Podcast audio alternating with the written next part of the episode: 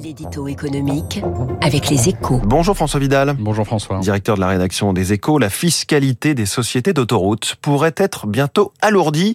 Sollicité par le gouvernement, le Conseil d'État vient en tout cas de, donner son aval selon les échos, François.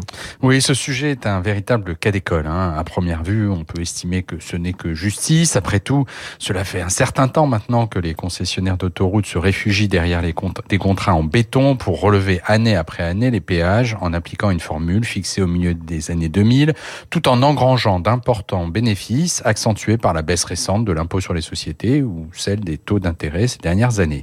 Autant dire qu'il n'y aura pas grand monde pour protester contre cette taxe qui visera tous les concessionnaires d'infrastructures publiques, mais ciblera surtout les sociétés d'autoroutes et dont le produit pourrait atteindre 2 à 3 milliards d'euros d'ici à 2030.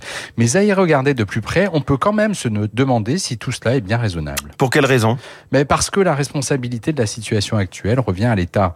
C'est lui qui a décidé de privatiser les autoroutes en 2006 pour se désendetter, euh, se privant ainsi d'une rente. C'est lui ensuite qui a été incapable d'expliquer cette décision à des Français qui vivent cette privatisation comme une spoliation. C'est lui enfin qui a négocié les termes des contrats de concession et leur durée sans prévoir de clauses permettant d'en revoir régulièrement les conditions. Demande-t-on à l'acheteur d'un appartement d'en relever le prix a posteriori au motif que sa valeur locative s'est envolée?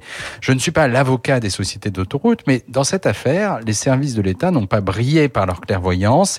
Et s'il n'est pas interdit de réparer ces erreurs, l'administration ferait mieux de tirer les leçons de la gestion de ce dossier pour le futur, alors que les grands programmes d'infrastructure vont se multiplier dans les années à venir. Merci François Vidal. Il est 7h11. Les jets privés, le Rafale et le futur avion de combat européen. Programme de l'interview d'Éric Trappier, PDG de Dassault Aviation.